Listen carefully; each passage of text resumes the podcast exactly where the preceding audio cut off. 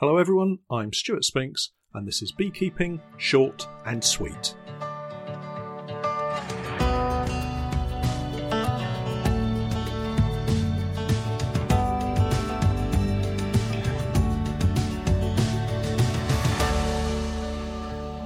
Beekeeping Short and Sweet, a podcast for the inquisitive beekeeper with a short attention span. A podcast, in fact, designed for a beekeeper just like me.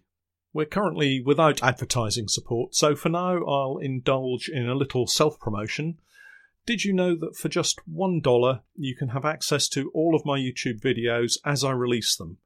Our Patreon page is a crowdfunding support page where anyone who feels they can support me in producing more content can come along and gain access to a range of different media on early release before it goes live to the general public.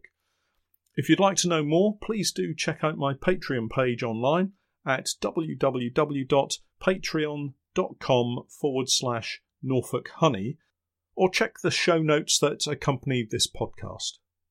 So here's a new name I've only just encountered Provap 220 UK. That's Provap 220 UK. It's an oxalic acid sublimator or vaporizer that beekeepers can use to treat honeybees with oxalic acid by using an alternative method to the trickle method, which is the one that I've used for many years now.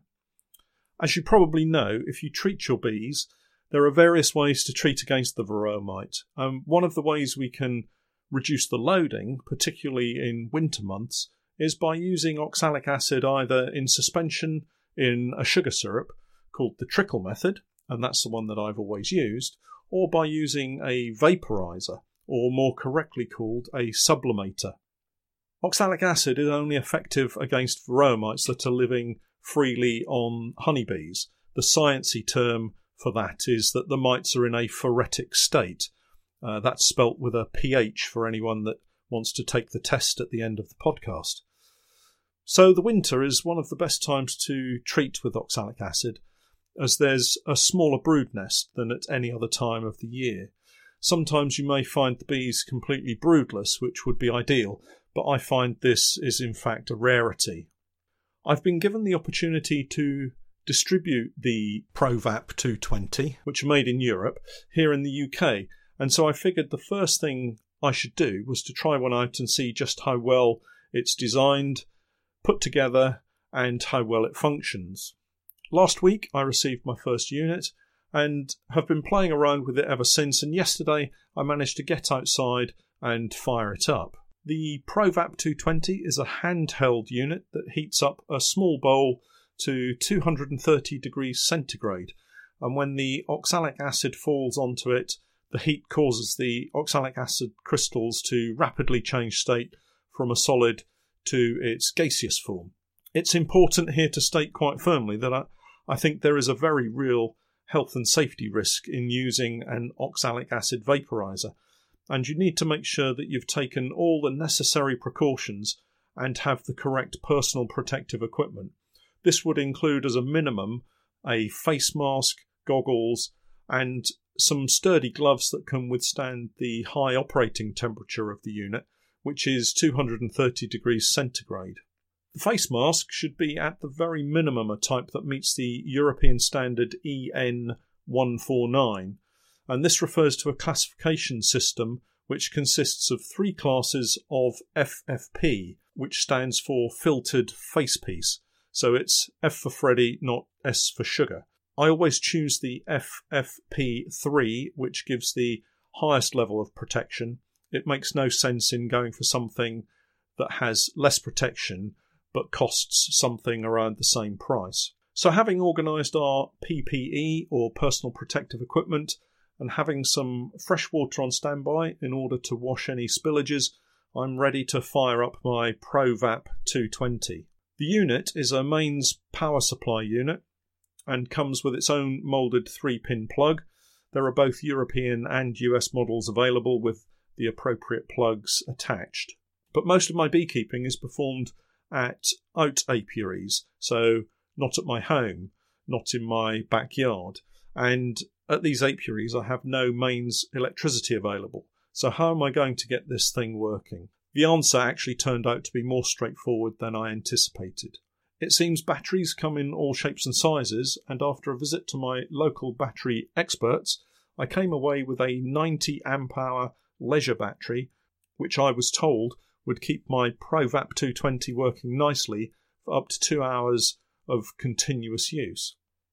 I went for a slightly more expensive battery that has a sealed system using some kind of gel acid rather than one that might leak as I drive over the fields and tracks towards my apiary sites. If you're thinking of getting one, they're called an AGM battery. Along with the battery, I was supplied with something called an inverter. Now, I'm no electrician, so they explained that the battery was a DC or direct current battery and that the ProVap 220 needed an AC or alternating current and that the inverter would do the job nicely. So now I had all the kit to power the ProVap 220, I could get outside and give it a try. But I've just treated all of my colonies with the trickle method, so I decided rather than double dosing them, I would try it out using some safe and simple water in the unit instead of giving myself a lethal dose of oxalic acid vapour. The whole process of connecting up was easy. The inverter has crocodile clips which connect to the battery terminals. Note to self red to red and black to black. On the inverter module itself, there's a simple on off switch and a 3 pin plug socket, so the ProVap 220 simply plugged straight into the socket. It was really that simple. The inverter rocker switch was flipped to the on position, and the unit indicator panel on the back of the ProVap 220 lit up and started to show a rise in temperature as the bowl began to warm up. There are two separate number panels on the back. The default setting is for 230 degrees centigrade, and that sits at the bottom of the panel, glowing green. The numbers above the target temperature glowed red as they started to climb and quickly achieved 100 degrees centigrade in just a few seconds. It takes about two minutes for the unit to achieve its target working temperature, but while it was warming up, I was able to get all of the other bits and pieces together. So now for the slightly tricky bit. Supplied with the unit, you get two Teflon caps which have a small recessed bowl in them to accommodate the oxalic acid crystals. In this test run, I was using water, so I carefully poured a couple of teaspoons of water into the bowl. So, on to the tricky bit. I was wearing my protective glove on my left hand, and here is why I needed to do that.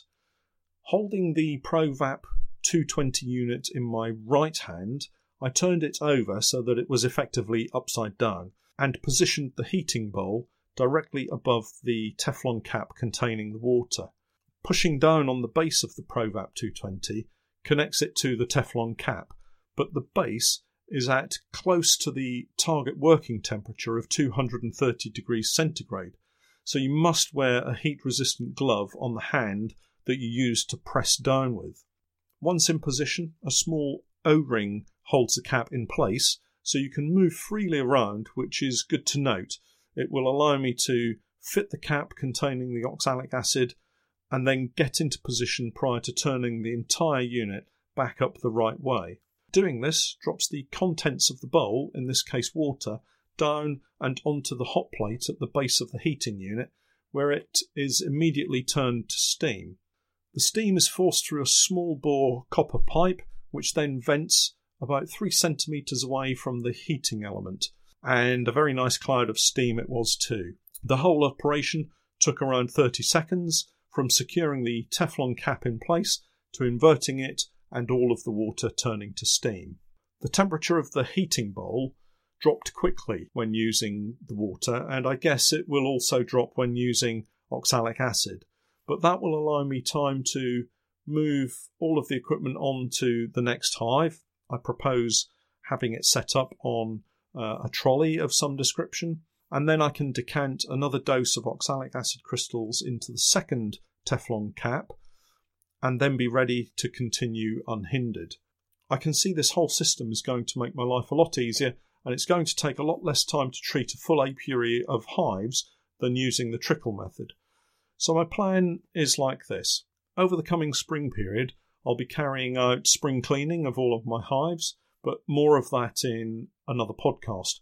However, when I perform the spring clean, I'll be swapping out floors, and what I intend to do is to drill a small hole into the back of the floor so that it enters just below the brood box, something around the diameter of a golf tee, which, by the way, is what I'll use to plug the hole once I've drilled it and I'm not using it uh, for the ProVap 220.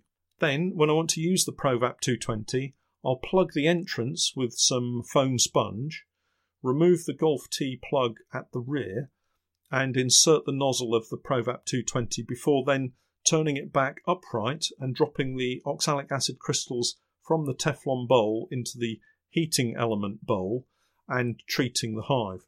Once treated, I can remove the nozzle, plug the hole at the back, and carry on to the next colony before eventually going back to the starting hive and just walking round and removing the foam sponge that's blocking all of the entrances.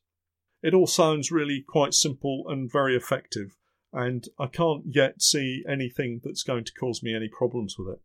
If you have any questions about the ProVap 220, please do get in touch via my website www.norfolk-honey.co.uk. Don't forget the hyphen, or you'll upset a fellow beekeeper here in Norfolk. The ProVap 220 is now available to back order from my website. And as a thank you for listening all the way through to the end of my podcast, I'm offering you the chance to purchase one at a discounted price for a limited period of time. Simply use the code NHCPV to get a 10% discount off the current list price when you get through to the shopping cart. I'll catch up with you all next week, but for now, I'm Stuart Spinks, and that was Beekeeping Short and Sweet.